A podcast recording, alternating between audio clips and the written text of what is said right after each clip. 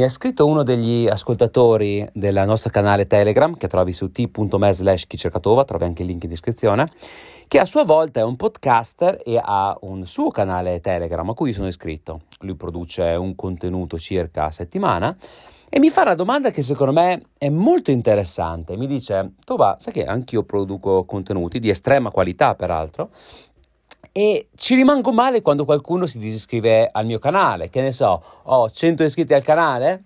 Bene, la mattina mi sveglio, vedo che sono 99, vado a vedere chi si è disiscritto al canale, anche se non è in canale Telegram.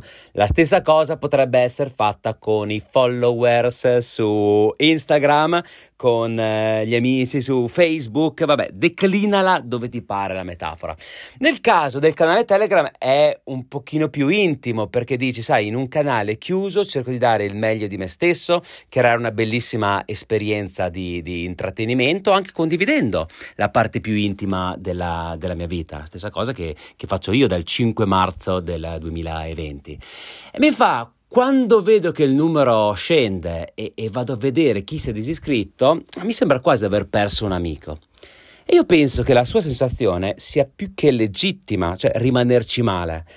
Non tanto la conclusione di questa sensazione, perché nel momento in cui metti in discussione il tuo percorso al calare di, di, di quel numero, o peggio ancora, metti in discussione te stesso alla luce di una disapprovazione eh, percepita, e allora eh, credo ci sia un grosso rischio che tu stai, stai correndo, perché permetti ad un risultato numerico esterno di giudicare la validità del tuo lavoro o addirittura la validità della tua individualità.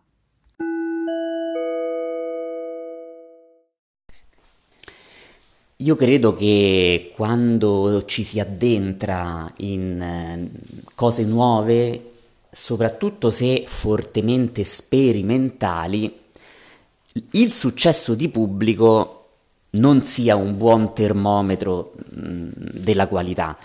O anche dicia- dicendola in altri termini, il successo di pubblico molto probabilmente scenderà Pensiamo a una branca dell'arte come la musica nella quale alcuni sperimentatori estremi come Demetrio Stratos nel suo album Solo Voce faceva cose praticamente inascoltabili e inaccessibili. Lui ha scritto delle pagine della storia della musica, ma mh, mm, la maggior parte delle persone non le conosce perché non è roba che si possa ascoltare così a cuor leggero. Ecco, io credo che quando si mette a disagio qualcuno per la sperimentazione, in realtà si sta facendo una gran cosa. Per non parlare di David Bowie, uno degli artisti più eclettici del nostro tempo. Glam, Uh, poi dance, poi country music addirittura, poi eh, quanti generi musicali ha cambiato? E sono convinto che ogni volta lui osava andare fuori dal percorso che lui stesso aveva tracciato, alcuni dei suoi fan si sono sentiti traditi dalle sue scelte. Ah, non è più quello di una volta, perché il tempo cambia, gli individui evolvono e se noi vogliamo cercare che cosa hanno in comune gli individui che riteniamo intelligenti, troviamo la loro predisposizione al cambiamento. Cambia la società, cambia il linguaggio con cui loro assimilano la società e raccontano la società e invece c'è gente che non sa cambiare. D'altra parte, 150 anni di psicologia moderna, che cosa ci hanno insegnato? Che uno dei percorsi più difficili da parte della gente è tollerare il cambiamento. Il cambiamento, il diverso, ciò che esula dal tuo sistema di convinzioni, dalla tua comfort zone a cui tu ti sei abituato, rappresenta il nemico. Nel momento in cui io mi iscrivo ad una pagina che mi promette un contenuto e poi quel contenuto cambia, mi sento tradito e allora me ne vado.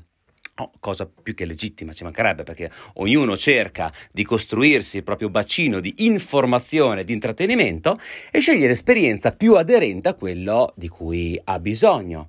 Però è chiaro che se nel momento in cui noi tiriamo fuori la sperimentazione, penso a, a, al caso del, del, del mio amico, e facciamo cose diverse perché siamo noi in continua evoluzione, siamo noi in continuo apprendimento. E perdiamo approvazione dietro la disapprovazione o la disiscrizione in questo caso di qualcuno, dobbiamo vedere un segnale molto positivo, perché se rimangono tutti lì stagnanti, quel numero non cresce, non cala e rimane, Forse siamo noi che non stiamo osando abbastanza. Mi viene in mente quando parli con i motociclisti che corrono in pista e ti dicono tu conosci veramente la tua moto la prima volta che ci fai un dritto. Non hai mai fatto un dritto con la moto? Vuol dire che non hai mai osato abbastanza quando corri in moto. E come dici tu, nel momento in cui qualcuno utilizza giustamente la comunicazione come mezzo di sperimentazione per dare fisicità alla propria interiorità e capire come egli stia cambiando, che capisce col fare, Ecco che dobbiamo aspettarci la disapprovazione. Mi viene in mente il poeta francese quando dice la libertà fugge sempre dall'accampamento del vincitore. Che cosa significa? Che nel momento in cui noi abbiamo intercettato una tendenza che incontra l'approvazione, continuiamo a fare la stessa identica cosa perché quello ci genera ancora più approvazione, diventiamo schiavi dell'approvazione e schiavi del nostro pubblico, finiamo come Whitney Houston, finiamo come Johnny Depp hanno successo esattamente con quel genere da cui avevano tentato di scostarsi. E poi rischi di non riuscire ad osare più, non riesci a fare più innovazione, perché sei schiavo del tuo successo, sei schiavo della tua approvazione.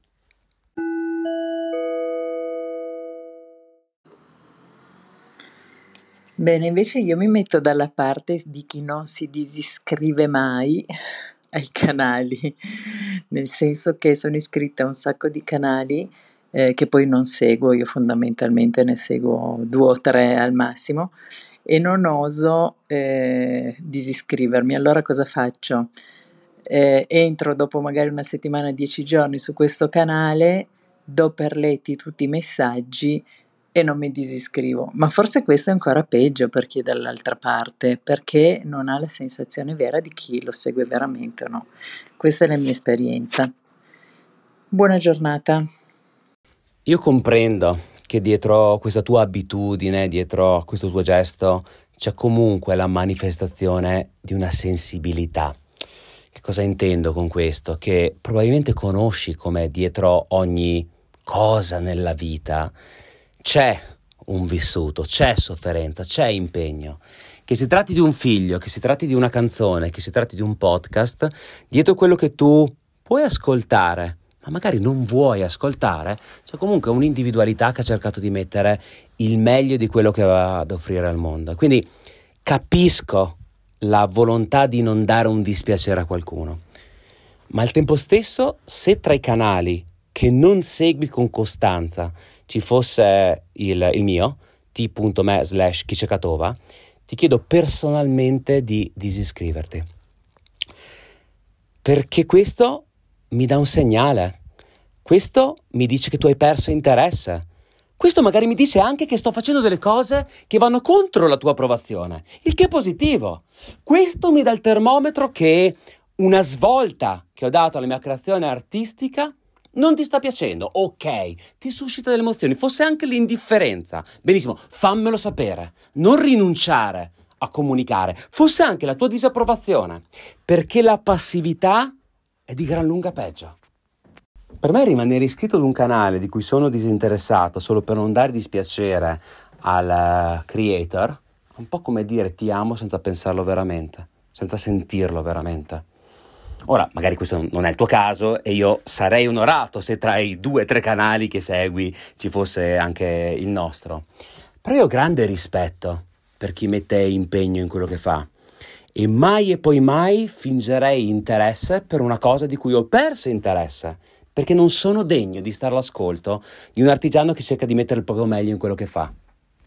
Io sul mio canale Telegram faccio una nota vocale al giorno dal 5 marzo del 2020 è stato Alessio Beltrami, un grande amico, a consigliarmi di aprire un canale Telegram.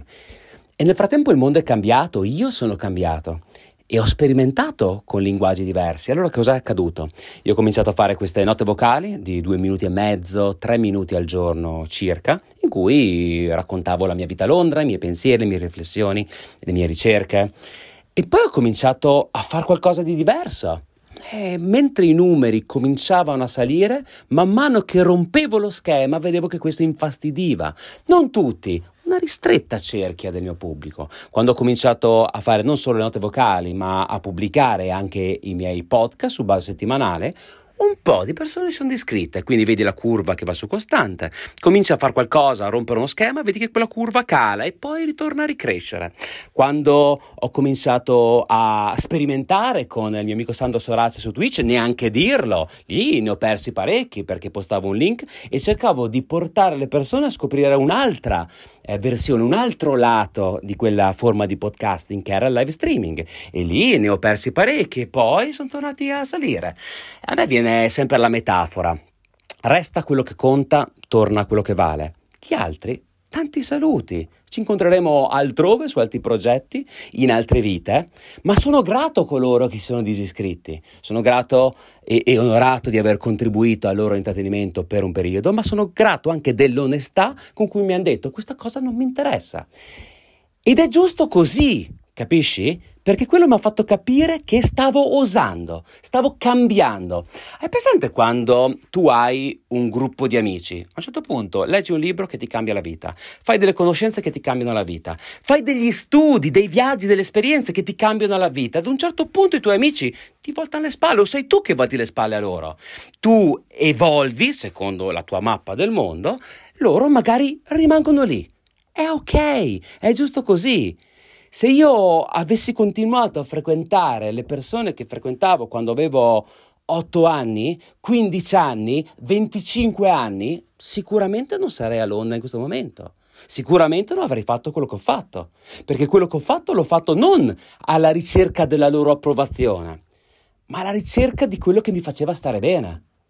E talvolta noi, troppo spesso, per dire sì all'approvazione degli altri, finiamo per dire no noi stessi.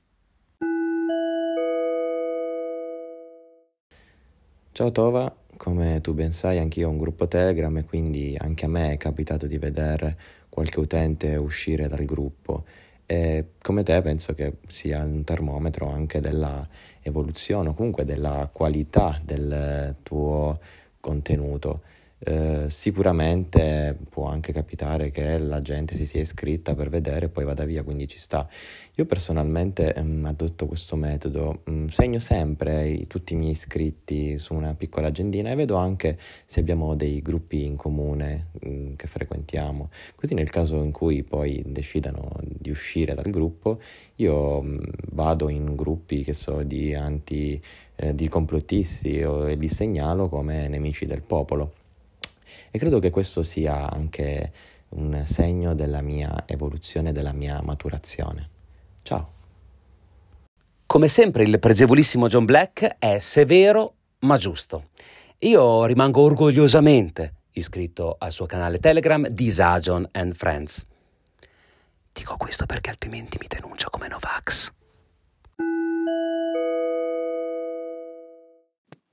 Ciao Tova, la settimana scorsa ero a pranzo con un mio amico che fa il produttore di vino, un grande barolista sperimentatore. E lui, in quell'occasione lui diceva che è consapevole del fatto che il, il suo vino mm, non piace a tutti e anzi spesso venga anche criticato per le, per le sue scelte. Però lui diceva, avessi voluto fare un, qualcosa che piaceva a tutti, avrei prodotto la Coca-Cola o comunque un vino diciamo, apprezzato da, da, da tutti i palati. E invece il, il suo, diciamo, la sua più grande soddisfazione, oltre che la sua missione diciamo, di, di, di, di produttore, è proprio quella di riuscire a incontrare eh, i palati che davvero comprendono e apprezzano quello che lui ha fatto e ne capiscono l'essenza e sono poi disposti a pagare cifre importanti per averlo. Qua dipende quello che è il tuo scopo. Ti faccio un esempio. Nelle mie sperimentazioni sui canali di comunicazione, poteva essere il podcast, potevano essere i video in verticale, potevano essere i video 360 su YouTube, poteva essere il buongiorno di Londra, poteva essere le dirette su Twitch, così come quello che sto facendo. Per me la cosa che conta di più è la sperimentazione in quanto tale. Certo che mi interessa e mi fa molto piacere se questi podcast quotidiani riescono a creare valore per l'ascoltatore, ma in primo luogo lo faccio per me stesso. Ecco, è un atto di profondo egoismo ed egocentrismo. Mi piace, mi fa stare bene e sono convinto che il mio stare bene, fare una cosa che mi piace, possa creare valore. Ma il mio focus è sul prodotto e sulla sensazione. È un po' come entrare in sala prove per me, registrare il podcast ogni giorno, sia sul canale Telegram Chi cerca Tova, sia su, questi, eh, su tutte le piattaforme di, di, podcasting. È entrare in sala prove. Io entro in sala prove, questa è la mia eh, sala prove, questa è la mia palestra e qui è dove mi alleno. Ed è chiaro che quando io entro in sala prove faccio sì scale, che magari non creano così tanto intrattenimento, ma ho bisogno per stare bene di suonare la musica che mi piace. Se mi va di suonare l'album Disintegration dei Cure, Poco mi importa se quell'album eh, non sia apprezzato, poco importa se eh, gli album new wave che mi piacciono deprimono la maggior parte della gente. È la musica che piace a me, che mi piace ascoltare, che mi piace suonare. Punto.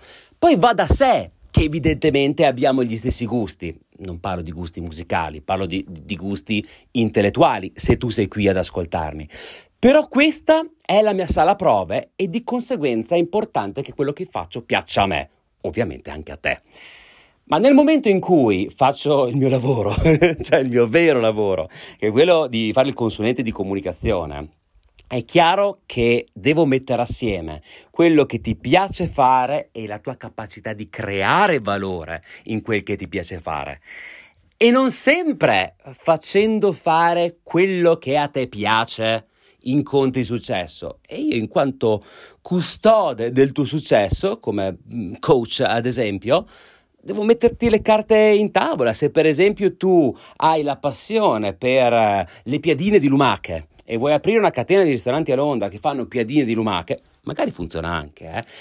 E perché te quella roba lì è la cosa che ti piace di più al mondo e quando bevi la spremuta assieme alla piadina di lumache tu vai in estasi e dici sono disposto a mettere tutto il mio patrimonio in una catena che fa spremute e piadine di lumache, io ti dico, amico mio, ha dei gusti di merda, ma a parte questo, mangiati la piadina di lumache, non è detto che quella cosa incontri il favore del pubblico. Prima ancora che come possiamo comunicare questa cosa, dobbiamo fare una ricerca di mercato in cui realisticamente vediamo se quella viene percepita come una necessità. Sta metafora qua per dire che cosa? Ho grande rispetto per gli artigiani, soprattutto i vignaioli, soprattutto i winemakers che mettono il proprio pensiero in azione con la materializzazione di una materia sensibile come quella del buon vino. Al tempo stesso dobbiamo stare attenti però perché quando la nostra cultura, passione ci allontana dal soddisfacimento di un bisogno, può subentrare un problema. Nel caso della sperimentazione, sei libero di fare tutto quello che ti va di fare, anzi incontrare l'approvazione significa che stai percorrendo una strada poco battuta. Nel campo del commercio, invece, devi essere un pochino più attento per quel prototipo.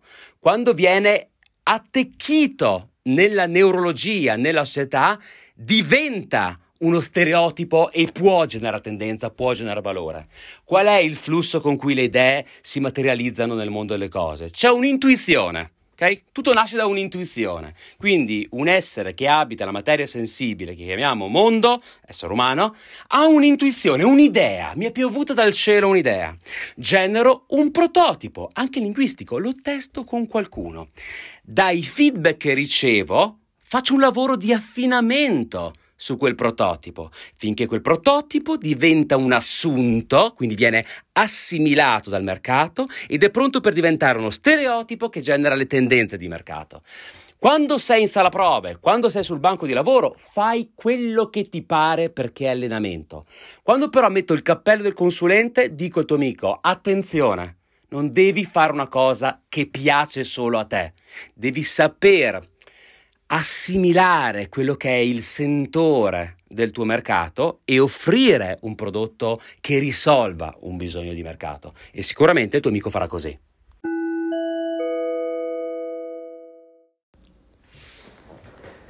Caro Tova, io seguo te, seguo te il tuo pensiero, le tue sperimentazioni, seguo non solo il tuo progetto unico, ma seguo l'intero progetto che tu stai portando avanti della sperimentazione. Alcune cose mi piacciono, altre meno, ma è il tuo perché che io seguo. Pregevolissima Sara, adesso non vorrei ricordare male, ma credo che a te non piacesse Twitch, vero? A te piacevano di più i podcast Eppure sei rimasta. E guarda ad aver fede in me e nei miei perché di che cosa ti saresti privata. Questo nostro podcast su base quotidiana, diciamocelo chiaramente, non arriverà mai in mainstream. Lo facciamo per cento giorni, al centesimo giorno cancelliamo tutto, ma è scritto che questa cosa qua non è fatta per raggiungere un audience importante. La maggior parte delle persone, anche nel mondo del podcasting, non sapranno mai se qualcuno tipo te condivide un episodio è un'altra cosa, ma nessuno arriverà in contatto per caso in questo podcast, che non ha nessuna possibilità di diventare mainstream. Eppure ogni giorno crea valore per me, per te che lo ascolti, per tante persone che lo ascoltano. E la fiducia in un perché ci ha permesso non solo di creare questo podcast, ma di farlo assieme. Quindi ci possono essere tante manifestazioni relative, tanti esperimenti diversi. Ma quando parti dal perché e sposi il perché di un artigiano, alcune cose possono anche deviare dal tuo gusto, ma alla fine vi ricongiungete sempre. Mi viene in mente un, un, mio amico che fa il tatuatore e mi ha fatto conoscere quello che è forse il più grande tatuatore nel campo del giapponesismo, che si chiama Philip Lu. Io vedo i suoi lavori e penso, wow! Ma questa cosa qua una cosa mai vista prima, delle intuizioni geniali letteralmente.